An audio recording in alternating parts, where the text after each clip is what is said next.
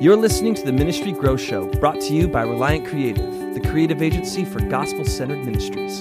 Find out more at reliantcreative.org. Welcome to the Ministry Growth Show, a podcast dedicated to helping churches and ministries grow and make more effective impacts for the kingdom of God in an ever changing digital world. Whether you're building and growing a gospel centered ministry or leading a church, if you want insight into the strategies, struggles, challenges, and successes of other ministry leaders, you've come to the right place. Welcome back to the Ministry Growth Show. Today on the show, I'm going to be talking with Todd Miechiels. He is the founder and director of the 315 Project. Todd, thanks for being on the show. Zach, it is my pleasure, brother. Yeah, I'm excited to have you. We've we've had a quite a few conversations in the recent months, and I'm, I'm excited to to share and explore what we've been talking about. Um, can you tell us a little bit about your ministry background and experience as we kind of lay some foundations for today's conversation? Yeah, I'll give you the super quick origin story, and you can ask me to elaborate if you want, or we can share it at another time. So I uh, came to Christ at 35 years old. I'm 49 right now. And about four years into my walk, I was uh, minding my own business in the internet marketing consulting world, doing B2B marketing. And a pastor challenged me to consider getting baptized. And as a part of that at the megachurch, uh, I was required to tell my story on video and let it go public. And that basically gave me spiritual vertigo. But I wanted to take a next step in my walk with Christ. So I went through this process. Uh, and as I was going through it, both as a you know follower of Christ and as a internet marketing kind of tech guy, I said, "Man, this is an effective way, maybe historically effective way to help people tell their story and to capture and share those stories using the tools of the age." And after just like trying to tell everyone that idea and everyone saying that's a great idea, but that's not our mission, you should do it. I very reluctantly started a ministry in 2010 the 315 project, really just hoping that if I did what I could do as a layman, that maybe I could demonstrate what's possible with just intentionality and that others would come along. And it was meant to be an open source cooperative project and certainly nothing I was imagining still leading after 10 years. I thought that we would put ourselves out of business, frankly, and that's really the idea. And so out of out of that, as you said, spiritual vertigo, you realized, hey, if if I was a little bit fearful of sharing my own story, especially in a video context, I wonder if that is what the rest of Christendom is experiencing. Maybe I can help get people over those fears and barriers to help them share their stories and share their testimonies. Uh, actually, when I shared my story, I said, okay, I'm immature. I don't have a story. I'm a fraud. What will people think? And I mm-hmm. knew that I had an issue with it. But what I told my pastor was, man, I'm sitting in the balcony with a plethora of influential business leaders that frankly have walks far deeper than mine with greater platforms in mine because I know them from the marketplace. And like, why in the world wouldn't we give them the opportunity to, to share their story? Why do you have to get dunked in a tank? Why isn't there the opportunity for everyone to share their story? I hmm. never thought in a million years that, that those mature Christians that I sat with would be as fearful or more fearful than I was. but what I learned is that the vast majority of Christians are in some way hesitant to resistant to sharing their story in such a open public way where you can't take it back. Yeah. Well, I'm sure there's some Barna quote to support that at some point, huh? Um, to to give us some context to today's discussion, how do you define story within the context of ministry? I saw that question in our pre notes, and and I think the way I think about it, you know, words can be dangerous because if his ways are higher than our ways and his thoughts are higher than our thoughts, and we try and explain things or compartmentalize things in words, I think that's one of the ways we get in trouble. I, can just tell you what's in my heart. To mm-hmm. me, when I hear story, it it has a component of being known and, and knowing the Father, knowing what He's done for you or what He's doing for you or what you've seen Him do. So you might take a definition of, of someone who's witness has witnessed something in their own lives or around them that's bearing witness, giving testimony. You know, it's uh, I, I think about that question all the time, and I'm like, okay, so it's linear, you know, conversion stories. Sure, you could check that box, but that's not what the woman in the well did. That's not what the guy outside the gates did, right? They, they they're just simply testifying. All I can tell you is this is what I know, and so yeah. that to me is story. Um, and I was focused originally on video stories because as a B2B internet marketer, I'm like, my gosh, what kind of efficiency and effectiveness would happen if we weaponized these word of mouth stories.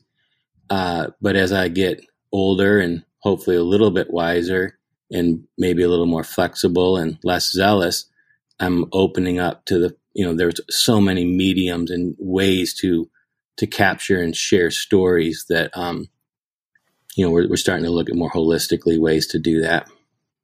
Yeah. Yeah, I I love that the the testimony. Hey, I just I just want to share what I saw Christ do in my life. The woman at the well. Like I don't I don't know anything about this dude, but he told me everything about my life, and I just have to share it because it was miraculous, right? And I think when I def- when I say story when we're talking with ministry leaders, often is um, the tendency is to run to, okay, let me tell you about my ministry, the strategies that we use to do the work or fight the cause that we are, we exist to, to fight, or let me tell you about the data and statistics that are centered around this cause that we're working to resolve. Um, th- that's what I, what I've run into as, as an agency owner is, is the definition within the the ministry space, the ministry sector it, around story is let's just talk about our ministry. And, and that's what we're so desperately, at least I'm so desperately trying to get ministries to like change mindset uh, towards like, no, I'm, that's not what I'm talking about when I say story. What I'm talking about is how has Christ transformed life in an individual or a community? Let's talk about that and let's share that story and and because we know that those stories are happening on repeat at scales and rates that we could not even comprehend. Um, but those stories are powerful, and so that that's that's what we are. When when you define story, when I, when I talk about story, I'm saying what has Christ done in a individual's life to transform that individual, and that doesn't necessarily have to be now that person is a believer or a follower of Christ, there can be transformation taking place pre commitment to following Jesus, right? Um, but what is God Absolutely. doing in someone's life? Yeah, I heard a story. I heard a story the other day um, about a. This is coming out of. Uh, I'm not going to share the location just for security purposes, but a, a Muslim man had a dream and in that dream, he saw Christ on the cross. And instead of the King of the Jews sign that you know we all know is was nailed to the cross, um, the sign had a phone number in the dream. And and Jesus picks up his head in this Muslim man's dream, and he says to the guy in the dream, "I want you to call this number." And so the guy calls this number, and it's a believer in that location, a follower of Christ had no idea the phone call was coming. I mean, it's miraculous that the Muslim man even remembered the phone number from his dream to call it, but he did. He calls it up, and the guy he who answers the phone starts sharing Christ. Well, the the Muslim man told him the dream, and the guy goes, "Oh, let me tell you about Jesus," and he starts telling him, and the Muslim man just kept saying, "God forbid it, God forbid it, God forbid it." Hangs up, and it isn't now a follower of Christ, but oh my goodness, you can see how God is pursuing that man and pulling at his heartstrings. And just like, how awesome is that to hear a story of how God is pursuing this dude through a dream? And he hasn't made a commitment to Christ yet, but that story is edifying to the church so we can see as the body of Christ, oh man, God is moving in some miraculous ways, regardless of any of our efforts. And so those, that's the type of stuff that we, we want the ministry space to start telling more often because those stories are powerful. Well, that, that appreciation and valuing those stories that don't tie conveniently into a KPI of a typical church, you know, it's attractional. Mm-hmm. Those are the stories that I think God uses in in the body of Christ is almost like a tapestry, right? A, a, a journey of all of these pilgrims that are at some point on their own walk that God's got a plan for them. You know, I think think of all the um, conversion stories that come that can be concocted and almost microwave, you know, microwave cooked up for churches that are or ministries that are you know hyper focused on baptism, hyper focused on um, salvation, hyper focused on conversion stories, right? And and yet mm-hmm. that's that can't be helping. It's not it's not taking the church in the right direction just simply because how many people do we know that have had that two by four experience? They've they've maybe shared their story and they want nothing to do with Christ. And it's like, uh, to your point, I think it can't be overstated uh, that we need to be on the ready to help capture and share any evidence that God is alive and working in the lives of his people. Hmm. Yeah. Um, why do you think storytelling is so important? Boy, everywhere you look these days, it's like whether it's secular or faith based, you see all these psycho, psychological, sociological, cultural, nuclear family, like workplace. Um, to tell one story has a healing property to both the the storyteller and those that hear it. It mm. um, allows us to be known and, and connected.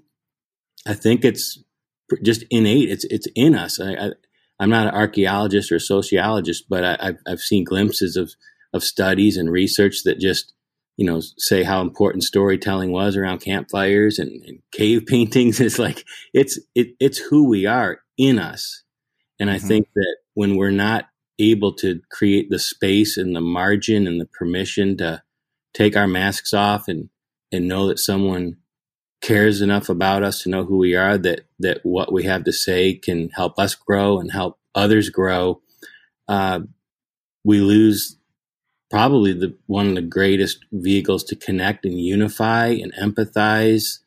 Um, so your question is loaded, and it, I'm it's I can't wait for us to interview people that are actually at the forefront of that knowledge. Like, why is storytelling so important? Not just to the individuals yeah. in their walk with Christ and their ability to make disciples, but for us as the body of Christ to to stay in in community. Yeah, well, there, I mean, th- yeah, there's the ramifications of storytelling and and the effects of storytelling on us as a species, like created in the Imago Dei. We're created in the image of, of our Creator, who is a storyteller. His primary use of communicating with us was Scripture, which is a bunch of stories, right? I mean, that's an oversimplification, but at, at the end of the day, he's he's chosen to primarily speak to us through his word. And so if we're created by a creator in his image and he is a storyteller and that's a part of having that community um, that we know we so desperately need as as people um, it just makes a ton of sense that storytelling is powerful. It's it's effective. It's at a, a, a wide variety of things. Like there's a, a, a infinite number of applications for it. And, and so, yeah, I, I, think it obviously is a loaded question, but there's just significant, um, effects of storytelling on, on us as humans, as people. Um, yeah. When you when when you just unpack it like that, I wanted to go back and, and say, what a dumb question! Like, why is storytelling important? It's almost like because you helped me realize even in this moment, it's like, my gosh, it was obviously important to Moses because he wrote all those Mhm. stories down. It's important to David because he wrote like a hundred or so psalms, which is just another way. I mean, he's literally in those psalms testifying to what God's done through poetry and, and song and verse. And Jesus, obviously, as you said, believes stories was important. Paul, without Paul telling stories and sending these letters out, we're not sitting here having this conversation, most likely. Right. So it's like sometimes I think a question like yours is can be so dismissed. Why is storytelling important? It's like that could be the most disruptive, change provoking question if we really stopped and looked at it in the context of the word and the spirit. Yeah.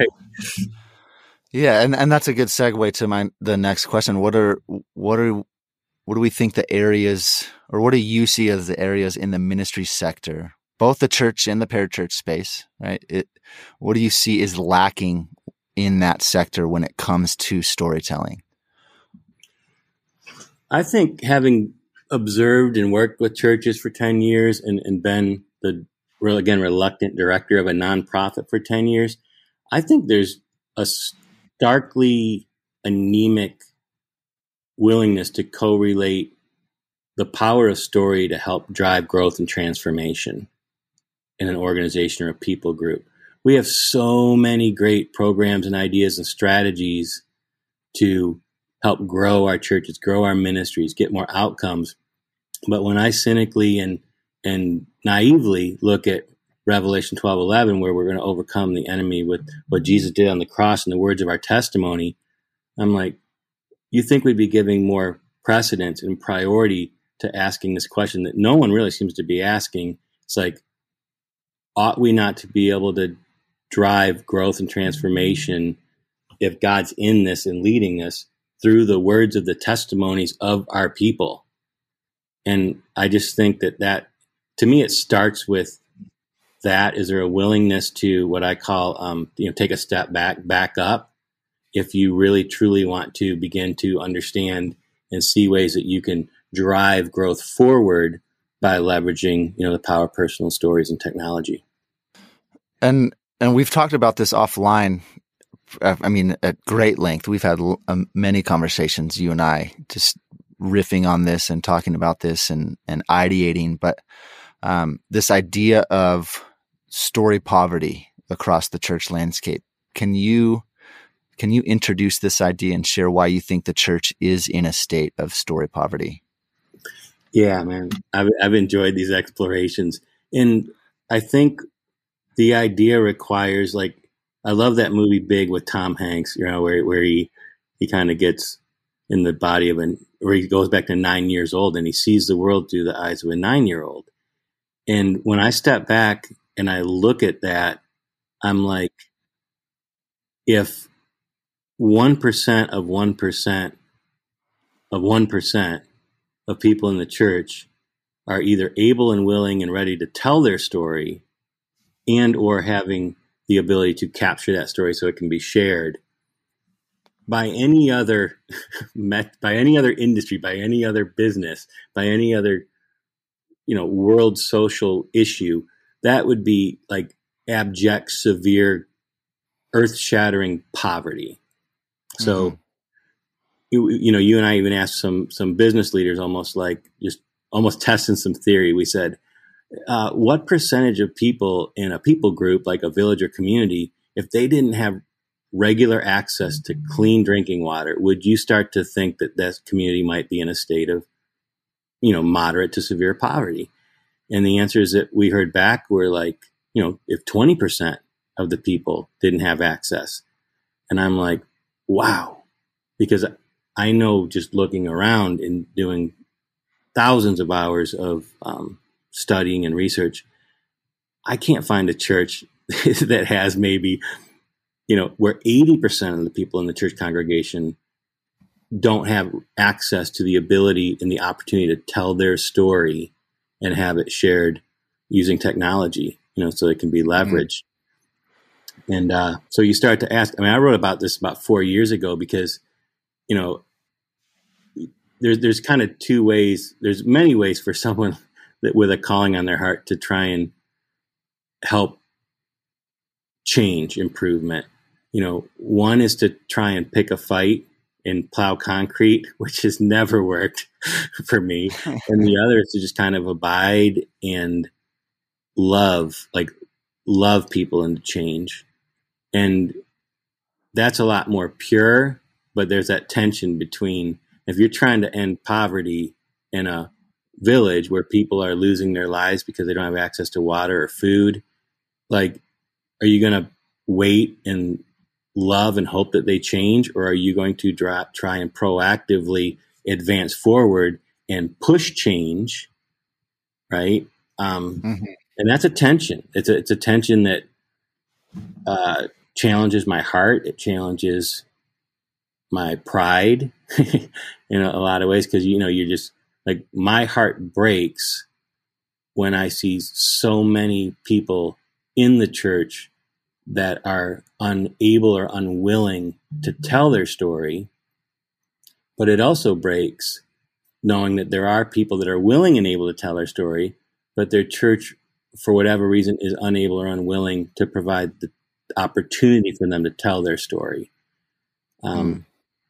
You know, so so that's a long-winded answer. Uh, well, and uh, I, I, yeah, if if you know the primary, if we break down the primary calls of of Jesus's ministry to love God, love others, and make disciples, like that that last one, make disciples, the the such a crucial and important piece to that scripture tells us in all kinds of locations that it is the word of our testimony, right? Sharing our story. What has God done in my life is such a crucial and integral piece to making disciples. Uh, one of the conversations you and I had recently, you shared this analogy that I thought was just so powerful. I, and if I botch it, forgive me, but um, I think you said something like, if I told you there was this organization that had 50,000 locations across the United States. And that organization did, I don't remember what you said, either 14 billion or 114 billion a year in revenue. And the primary role of that organization, that 50,000 location organization, their primary role and purpose was to help people read. But they only were able to help one out of every 10 people that went through their programs read, what would you say about that organization? I mean, clearly that organization should it shouldn't exist. Like they're dysfunctional and not using and stewarding those 14 or 114 billion dollars in funds effectively. I'm reading this this book called From Megachurch to Multiplication right now. And I just I'm just started, but one of the one of the quotes or statistics in this book is the average cost per baptism in the typical American church is 1.5 million dollars. And and so if I back to that analogy, if I told you there was this organization that was existed to help people read and they only helped one out of every 10 people read, you'd say that was a gigantic failure of an organization. And that is the case with storytelling across the church landscape. Back to that Barna quote we kind of hinted at earlier, I think it says something like nine out of 10 Christians will never share their story in their life of their walk with Christ. And I don't know if I'm quoting that, that Barna quote exactly right, but it's something like that. It's, and, and that if discipleship is a primary call of Christ on our lives, and storytelling is an integral and crucial piece to making disciples like if if our, the word of our testimony is going to be the thing that pushes back darkness and and and is the thing that or is a crucial piece to the puzzle to making disciples and and making disciple making movements um, whether it's here in the United States or globally. Like you and I have talked about this before. I have a very global international bent towards where I'm feeling the Lord pull, and your your heart is more towards the Western Church. But um,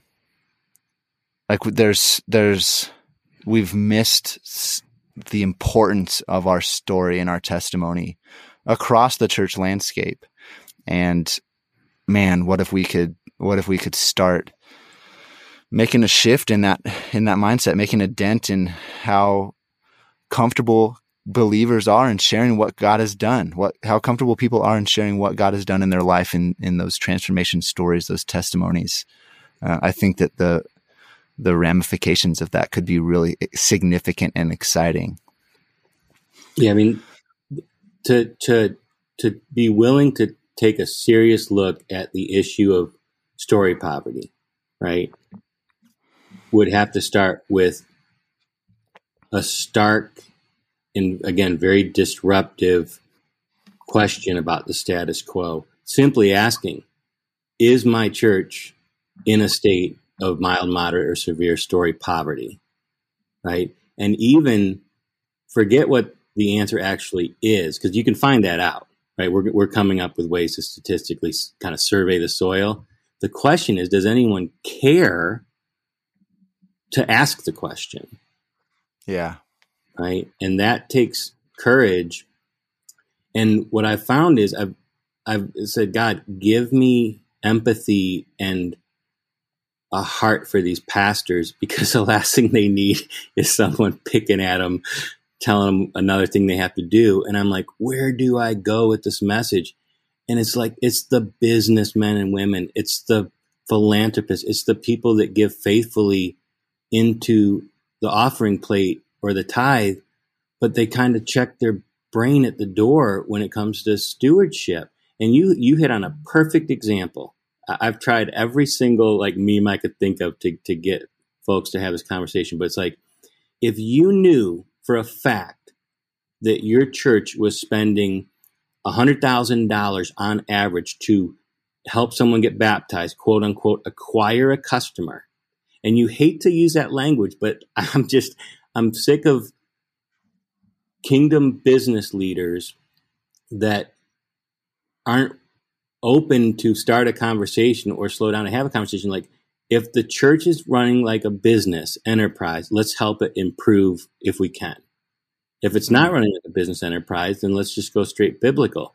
But you know part of the reason for story poverty is you well know name a church that has unlimited resources and time and human capital to go around capturing more stories right so even from a stewardship standpoint if i say to a businessman if you love your church and you're a businessman and you understand the basic principles of cost of customer acquisition, right?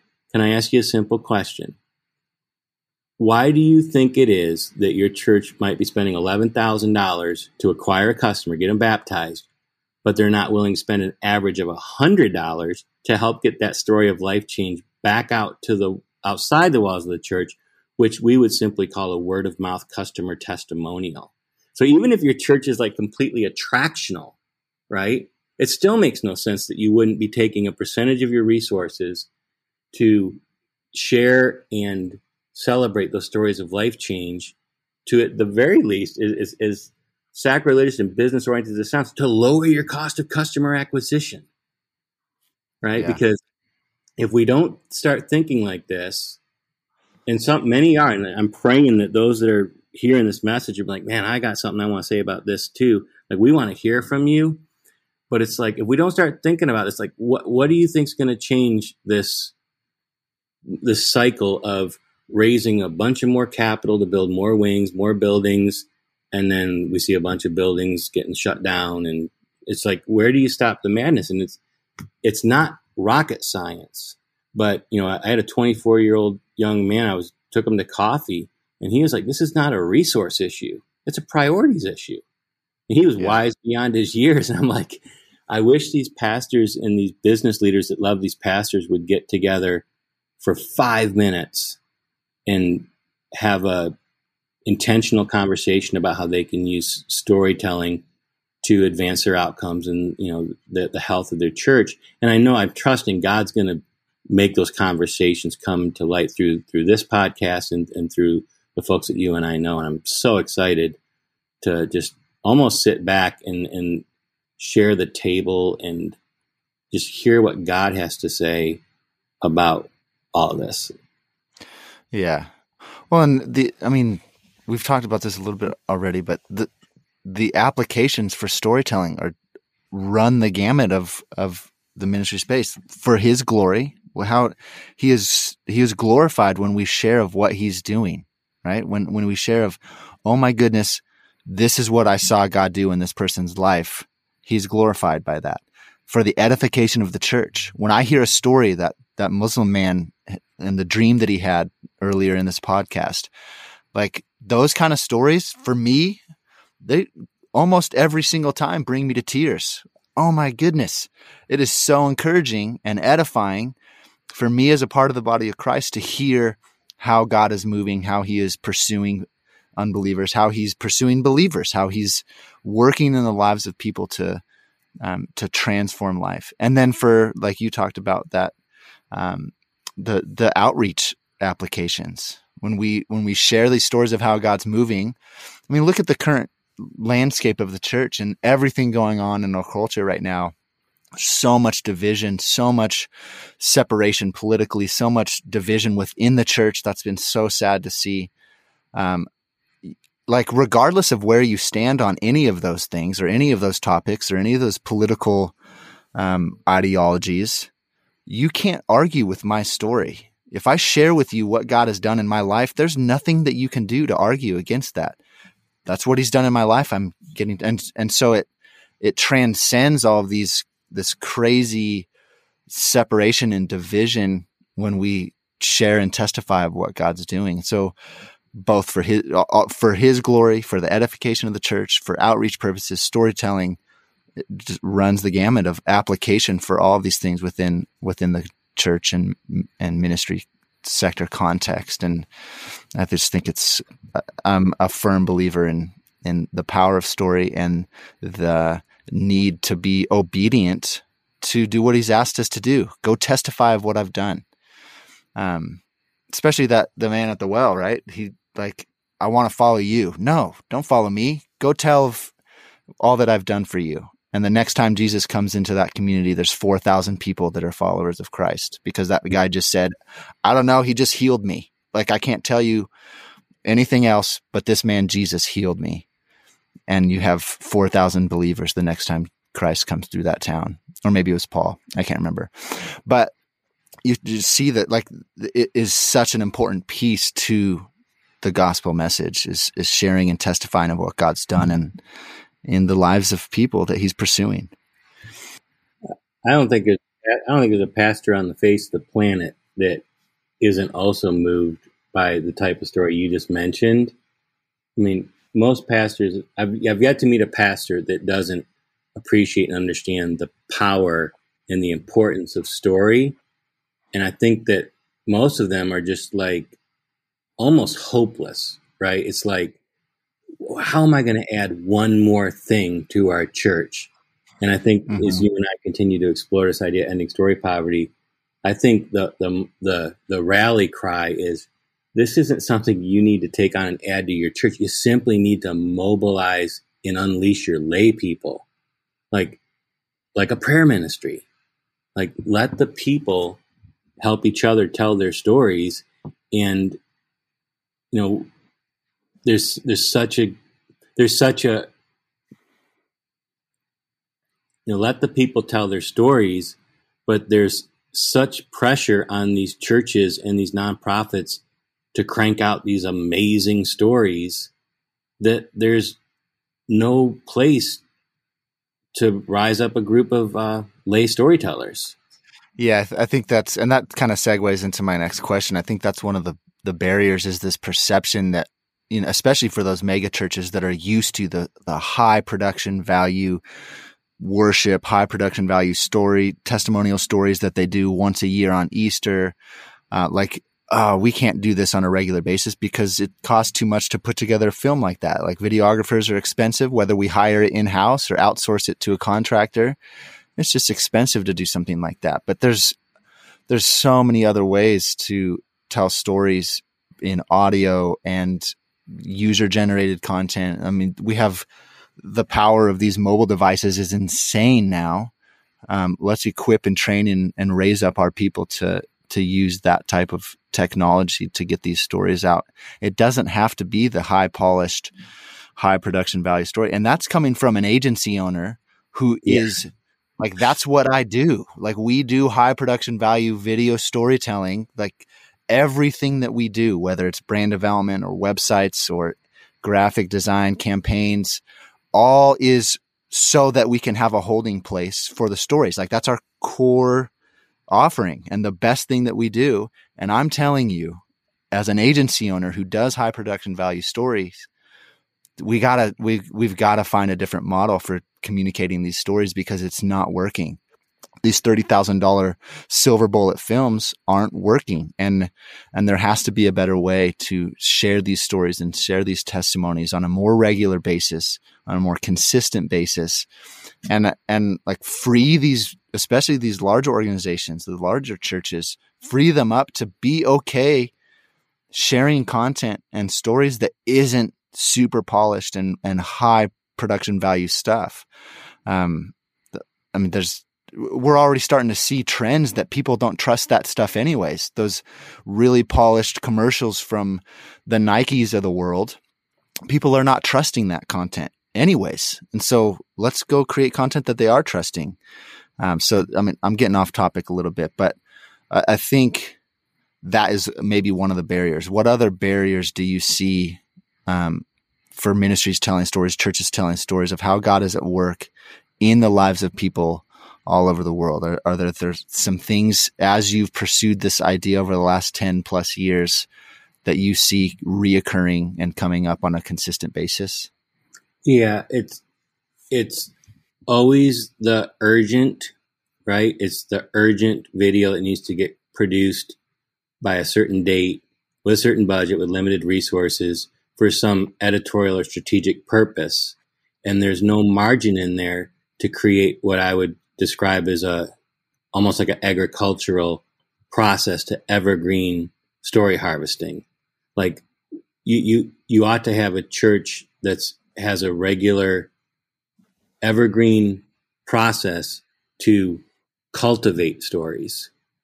Right? So that it, when you look at you cultivate the stories so that you and you rise up people that can help each other tell those stories right? I think there's this there's this shockingly ignorant or arrogant or naive lie that we believe as maybe church attenders maybe as pastors.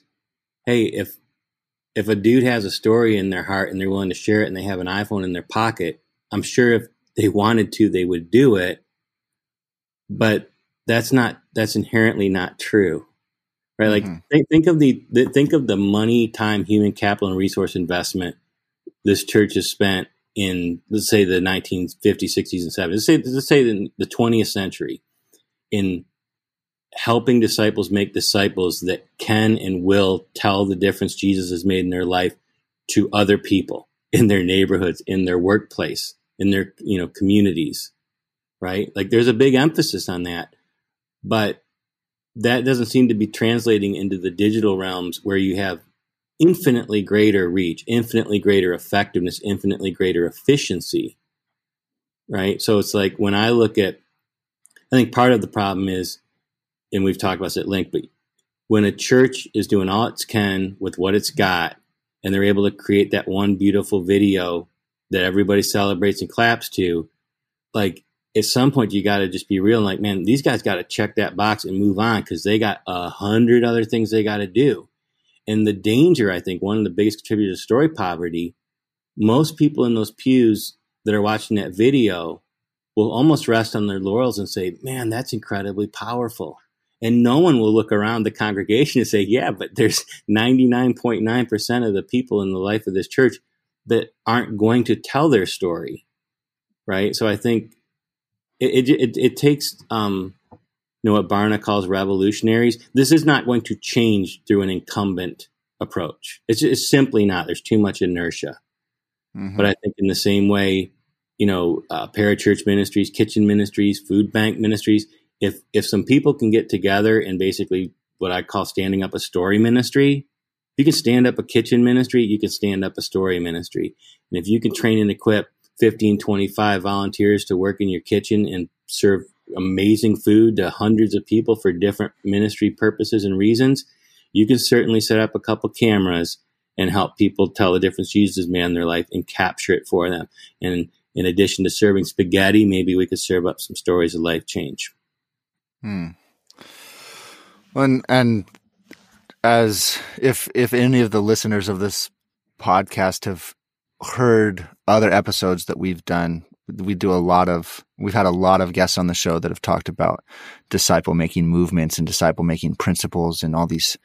There's a, long list of multiplicative um, reproducing disciple making models that exist. And we've had a lot of those leaders on the show.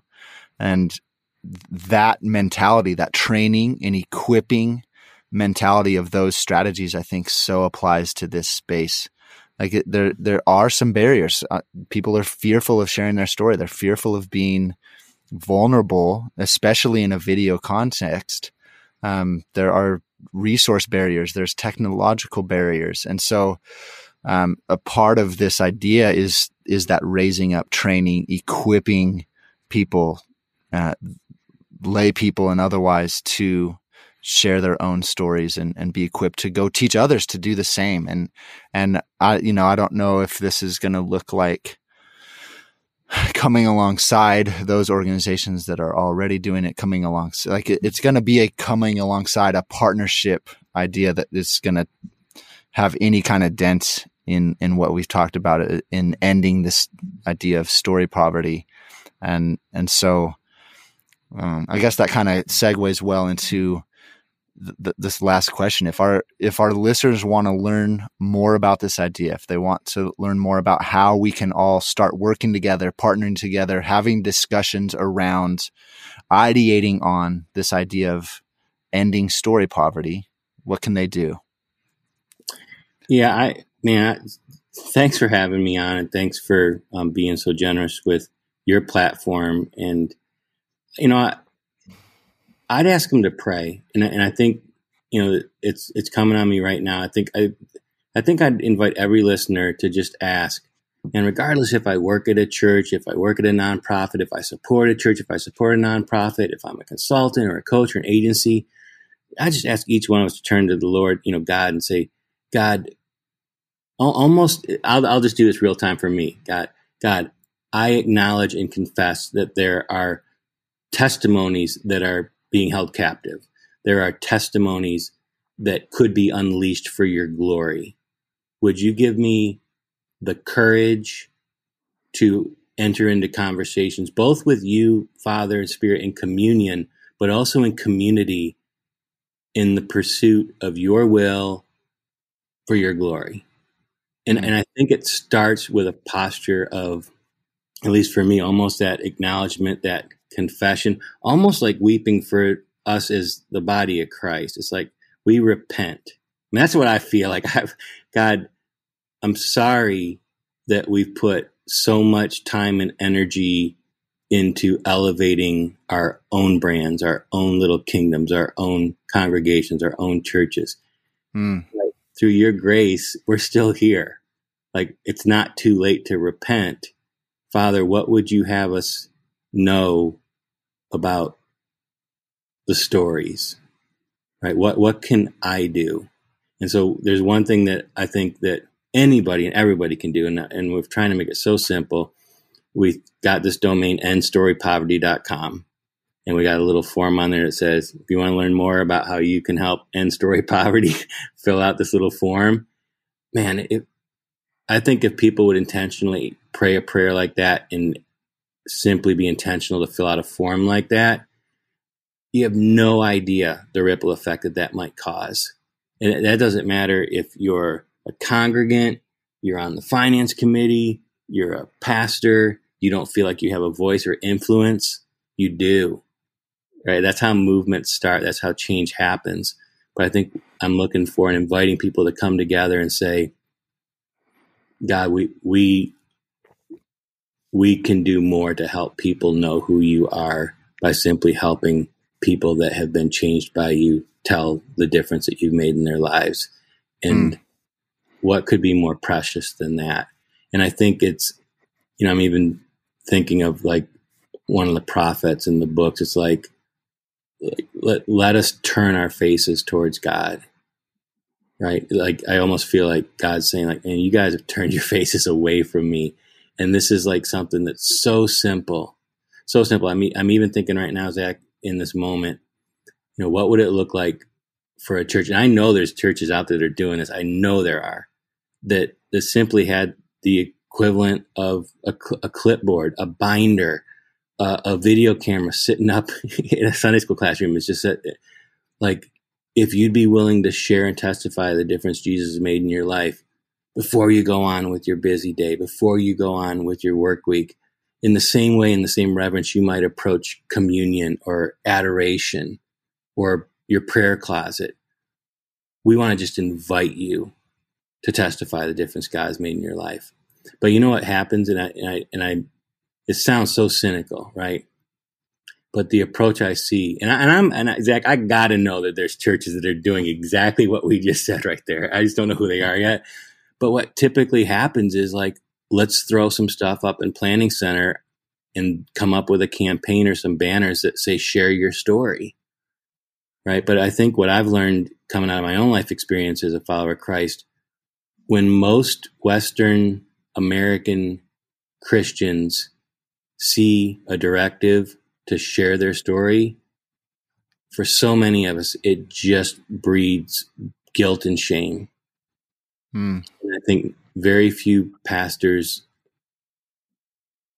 that I know are saying, man, you're broken, I'm broken. We all struggle with fear, pride, apathy, dualism, selfishness. But if we have any chance, any chance at all, laying that stuff down, it has to start with being able to be courageous and being willing to not even tell and share the difference Jesus has made in your life, but to let him reveal it to you, right? In that quiet place in your heart. And that's way off topic. But, brother, I think this is a spiritual warfare issue. I think it's the yeah. spiritual warfare is the thing that's causing the chaos that keeps story poverty from happening. So maybe my prayer would be like, man, we just appreciate people signing that form and just praying with us and seeking the Lord. That might be a great place to start. yeah. Yeah, if you if you are interested in in learning more about this idea and in coming alongside us as we explore this and pray about this and and find churches and organizations and partners that want to explore ending story poverty, you can go to endstorypoverty.com and, and just sign up to learn more. It's just a email form fill out and we'll be reaching out with, you know, what that looks like next. But, um, this has been awesome, Todd. I really appreciate you being on the show. Can I pray for you real quick? Always, brother. Always. Father, I just lift up Todd. I thank you for his passion and his uh, desire to help the church share what you're doing in the lives of uh, believers, in the lives of unbelievers, how you're pursuing people, how you're pursuing hearts and minds. And um, I just, uh, we just lift up this idea that um, him and I have talked about it at length, and um, we just lay it at your feet and ask you to be a part of this. Um, we know that story is so important to you. It's such a, um, it's deeply ingrained in your heart and and you've ingrained it in us and um, pray that we would be obedient to do what you've called us to do to share our stories to make that an important piece of our our lives as we pursue you and loving you and loving others and and making disciples father we love you so much thank you for todd and his uh, willingness to come on the show and and talk about this stuff um, and uh, pray that you would bless his ministry and pray that you would just go before us as we pursue this idea. Jesus, thank you for who you are, for your invitation into being a part of what you're doing. Uh, we love you. In Jesus' name, amen. Thank you, God. Thanks, Todd. Appreciate you being on the show, and uh, we'll be in touch. Thank you for listening to this episode of the Ministry Growth Show. If you enjoyed it, we'd appreciate it if you rate and or review us on the iTunes Store. And make sure you subscribe so you never miss an episode. If you have a story to share with other ministry directors and pastors, or know someone who would be an incredible guest on the Ministry Growth Show, let us know. We love connecting with ministry executives and sharing their wisdom and insight with our audience.